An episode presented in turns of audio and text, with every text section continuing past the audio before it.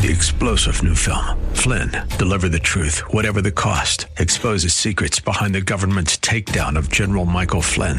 Flynn knew what the intel world had been up to. He ordered the first audit of the use of contractors. This set off alarm bells. He told the truth. He was the most dangerous person for Donald Trump to hire. They had to get rid of Flynn.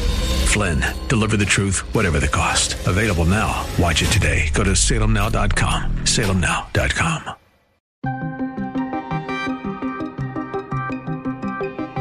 The Supreme Court removes harsh restrictions for concealed carry in New York. The plain reading of the Second Amendment shows that American citizens have the right to bear arms as well as to keep them. The Department of Education forgives 200,000 student loans to the tune of $6 billion.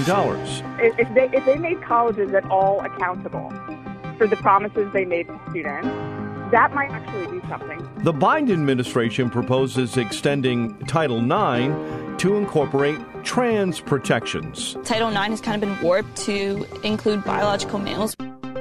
This is the Daybreak Insider Podcast, your first look at today's top stories for Friday, June 24th. I'm Mike Scott.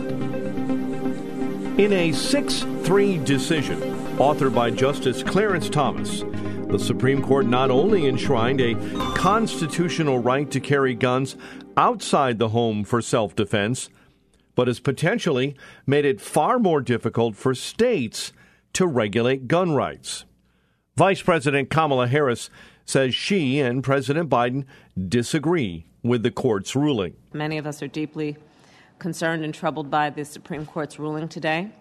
Um, it, it, I believe, defies common sense and um, the Constitution of the United States. Tom King is president of the plaintiff, New York State Rifle and Pistol Association, and says he's relieved and happy with the Supreme Court ruling. The lawful and legal gun owner of New York State is no longer going to be persecuted by laws that uh, have nothing to do with the safety of the people and are, will do nothing to make the people safer. King says law abiding gun owners are not responsible for the gun violence in New York State.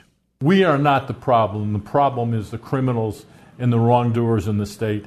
And the politicians have to learn that, and they have to get off their butt to do something to solve the crime problem in New York State, not the gun problem, because there wouldn't be a gun problem if it wasn't for the crime. New York Governor Kathy Hochul says the nation is still mourning the victims of recent mass shootings. It's particularly painful that this came down at this moment. We are still dealing with families in pain from mass shootings that have occurred, the loss of life, their beloved children and grandchildren. Hochul says that some New Yorkers stand against the ruling. This decision isn't just reckless, it's reprehensible. It's not what New Yorkers want. And we should have the right of determination of what we want to do in terms of our gun laws in our state. The New York governor goes on to say that states have the right to make their own gun laws. Governors have a moral responsibility to do what we can and have laws that protect our citizens because of what is going on, the insanity of the gun culture that has now possessed everyone all the way up to even to the Supreme Court. Professor James Sample of Hofstra Law School joined CBC to discuss the court's ruling. Today, the court focuses on the phrase and bear arms uh, to say that there is no basis for New York or the seven states that had laws like New York states that required an individual uh, who wanted to carry a concealed weapon, a concealed handgun, um, to show cause, in essence, to say in advance and get an uh, uh, advance determination by an administrative figure, a government figure, that the individual had a particularized need uh, for that concealed carry permit. Sample goes on to explain, in his opinion, what the ruling's impact will mean for the United States. What this decision means is that the nation, which is already the world leader, for better or for worse, depending on your perspective, in guns per capita, uh, will ha- will be even more awash in guns. What this means in places that are densely populated, like New York City, like New Jersey, two of the areas that are most directly impacted by today's ruling, is that an individual no longer has to go through preliminary steps in order to carry a concealed handgun. Ed Morrissey, editor at hotair.com and host of The Ed Morrissey Show, says that the ruling was a victory for plain wording in the Constitution. In a long awaited Second Amendment ruling, the Supreme Court ruled 6 3 that states cannot deny citizens the right to bear arms in public based on arbitrary decisions by bureaucrats on whether they have a need to do so. Clarence Thomas and five other justices made very clear that states can regulate firearms, but only on a rational and consistent basis and without broadly infringing on this enumerated right. The media, of course, responded hysterically to the decision in Bruen. CNN's chief legal analyst Jeffrey Toobin was perhaps the most egregious, as he claimed that the ruling showed that the court wanted to demolish all regulations. Expect more of these hysterical reactions about this supposedly radical court. This decision will reverberate through the nation. Justice Thomas made it clear the plain reading of the Second Amendment shows that American citizens have the right to bear arms as well as to keep them. It was a victory for the Second Amendment and for the Constitution. Lithuania's decision to ban the transit of certain goods between Russia and Kaliningrad has provoked wrath among top officials in Moscow and even a threat of retaliation against the European nation. Kaliningrad shares land borders with two NATO nations, Lithuania and Poland, but not Russia. Captured from Nazi Germany by the Soviet Red Army in 1945 and later ceded to the Soviet Union, the Russian territory is home to about 500,000 people. CBS reporter Chris Livesay explains the growing tensions between Russia and the NATO nation of Lithuania. What happened is the European Union has put sanctions on uh, a lot of Russian goods. Uh, Lithuania is enforcing those sanctions by not allowing some of this freight to pass through its territory into Kaliningrad, which is this exclave of Russia's between Lithuania and Poland. This has really infuriated uh, Russia and said there are going to be, quote, serious consequences for the people of Lithuania. But Lithuania points out, look, we're just enforcing European law right now. The European Union is completely backing up uh, Lithuania, and so is NATO, because Lithuania is also a member of NATO and, and the United States. The, the State Department today said that its relationship with Lithuania uh, and its support of NATO uh, is ironclad. So Lithuania is a tiny country. It's got fewer than 3 million people, so it's a lot smaller than Russia, but it's definitely not alone. Livesay also says that fighting in Kharkiv is intensifying in Ukraine. The regional commander said it's for a couple of reasons. First, because it's all part of their invasion of the Donbass. So where Kharkiv is located in the northeast, if they're able to push through that city, first of all, it's a great trophy because it's the second largest city in Ukraine. Uh, and second of all, it would help them cut off Ukraine's forces that are fighting in the Donbass, which is now Russia's primary objective. The other main reason is according to President Volodymyr Zelensky, who notes that it's this week that the European Union is deciding on Ukraine's candidacy to join join. So uh, Vladimir Putin and his uh, military could be calculating that any disruption in the war or any reason to give other EU members reason to pause could uh, diminish their chances of joining the European Union uh, and leave Ukraine more isolated. Meantime, the United States is sending another $450 million in military aid to Ukraine, and that includes additional medium range rocket systems to help push back Russian progress in the East. White House National Security spokesman John Kirby says the U.S. will send even more military aid to Ukraine. This package contains weapons and equipment, including new high mobility artillery rocket systems, tens of thousands of additional rounds of ammunition for the artillery systems that have already been provided as well, uh, and patrol boats to help Ukraine defend its coast and its waterways. Kirby says the U.S. military will not get dragged into the war in Ukraine.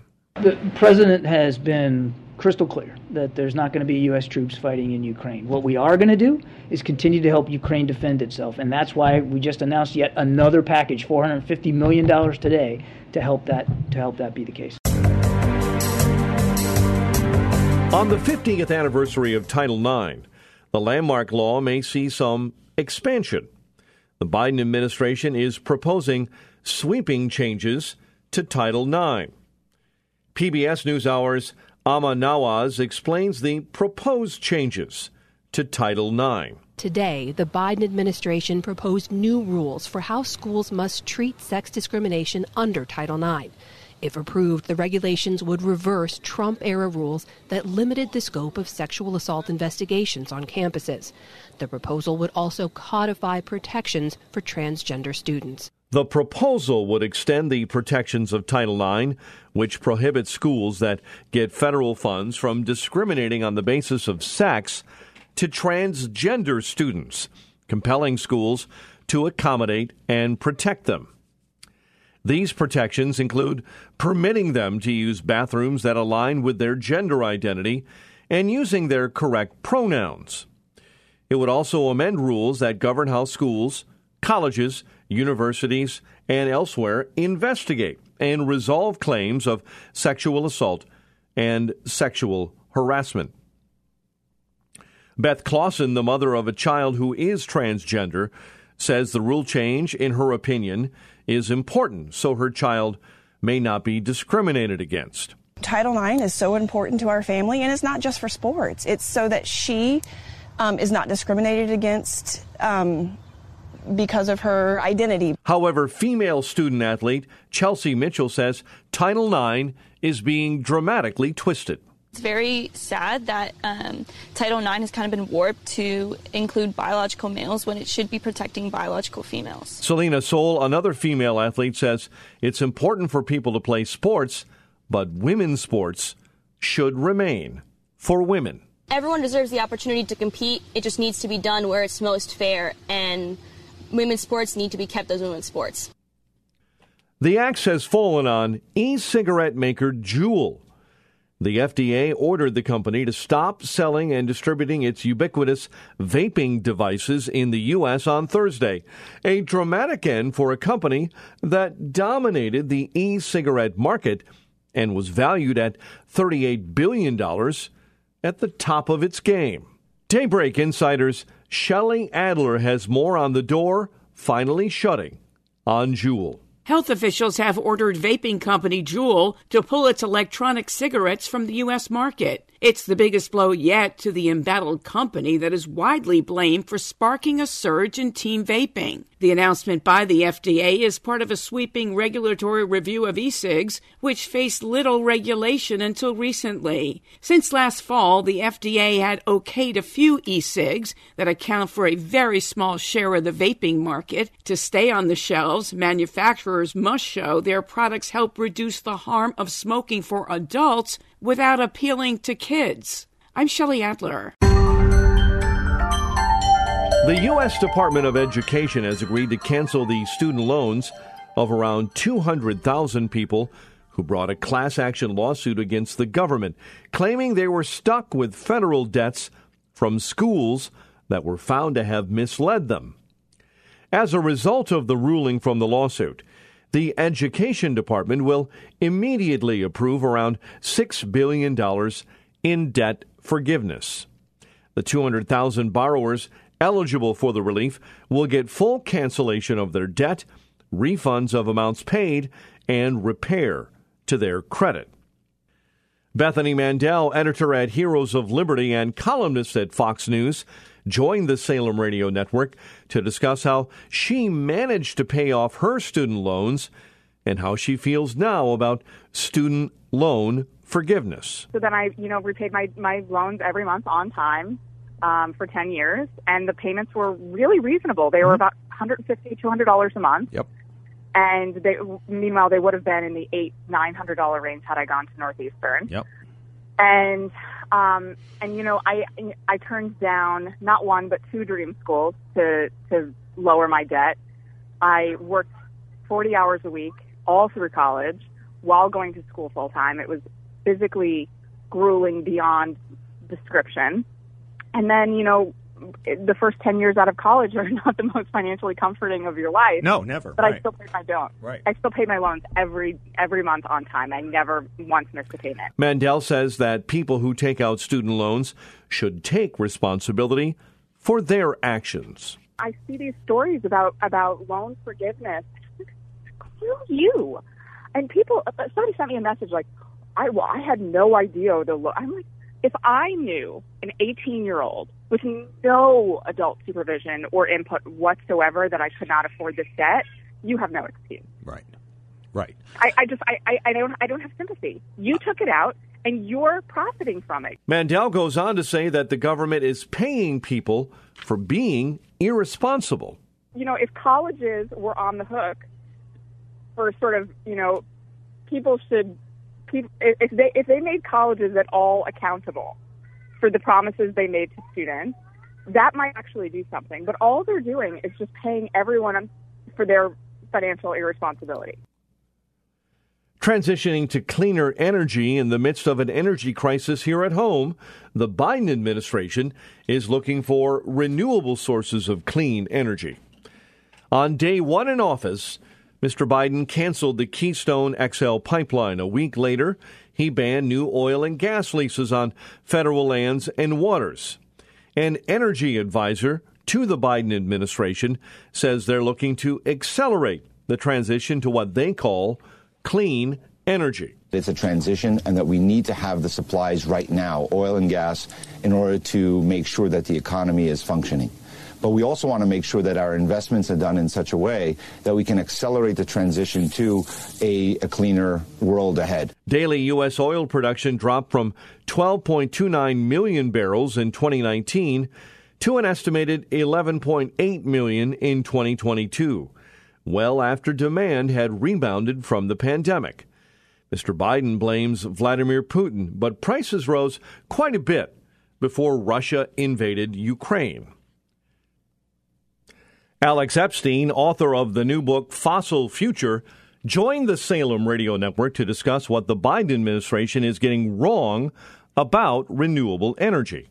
But what's what's basically happened is there's been this mythology. There's sort of two two ideas behind we should rapidly eliminate fossil fuels. One is they're causing this climate catastrophe that will become an apocalypse. Uh, number two is that they're rapidly replaceable by so called renewables, mainly solar and wind. And what we've seen is all these countries have invested huge amounts in these renewables. They've given them huge favoritism, and they've restricted fossil fuel investment, production, and transportation on the lie that these unreliable renewables would replace them, and it's failed. And so now we're short of fossil fuels and we have a global energy crisis. And so the idea that, oh, now it's going to work to rapidly replace them is even delusional people are stopping are not as deluded anymore. Epstein says that people who want to see a rapid shift to electric vehicles haven't thought out the implications.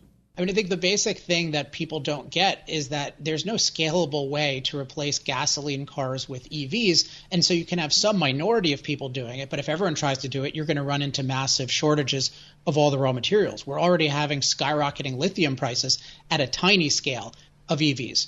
So why are they doing this? I think a combination of status, trying to anticipate future government uh, mandates, and um, I think they probably haven't thought through the scalability issue. Epstein explains what is meant by scalability. So, scalability issue means how do you produce something at a given price or a lower price on a much larger scale? And one thing that all of these green things have in common is they involve many multiples times more basic elements than we're using today. So lithium is an example where people are talking about we need 100, 1,000 times more lithium we never have that kind of scaling and keeping the cost low. And we're already seeing with a modest amount of scaling that the cost is going sky high. So whenever you impose a very artificial crash timetable on the market, you get these drastic price increases, which these people are not factoring in.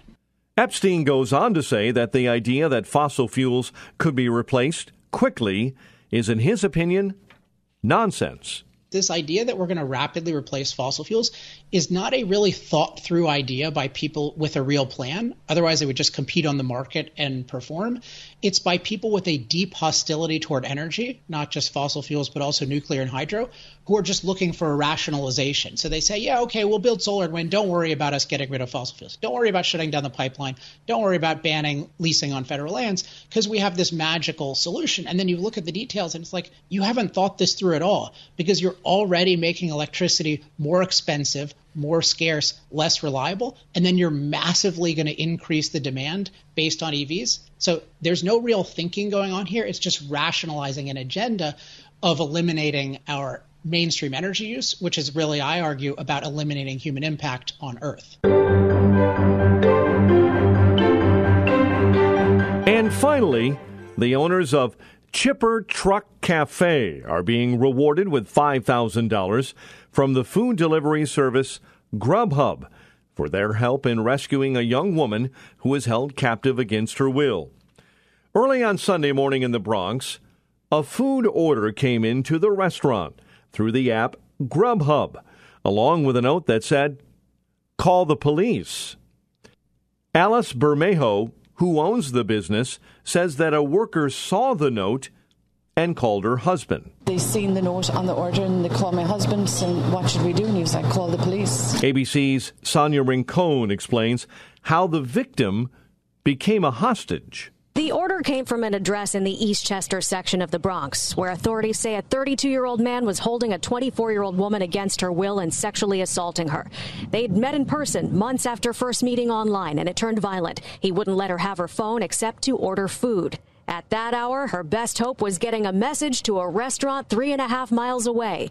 And the Bermejo family is grateful to the employee who did call the police and explain. But just knowing that like we were there and that being open 24 hours allowed her to have a way to get help. Rincon explains what happened next. The suspect opened the door here, according to court documents, later admitting he thought the young woman's food had arrived, but it was the police. That suspect, identified as 32 year old Kamoy Royal, is charged with rape and unlawful imprisonment, among other counts, and he's now also charged in the attempted sexual assault of another young woman days earlier. The Bermejo family received a phone call days later from friends of the young woman to thank them for calling police. They called to thank um, us and just to be like, thank you so much for helping my friend and just, you know, making sure that she was fine. Apparently, the money will come in handy.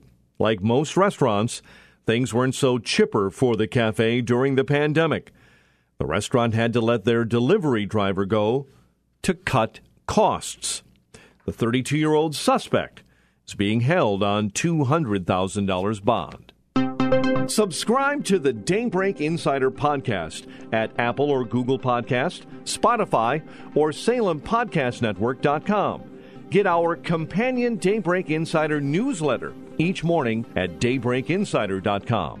Ongoing coverage of breaking news and commentary at SRNNews.com and TownHall.com. Thanks for starting your day with us. I'm Mike Scott.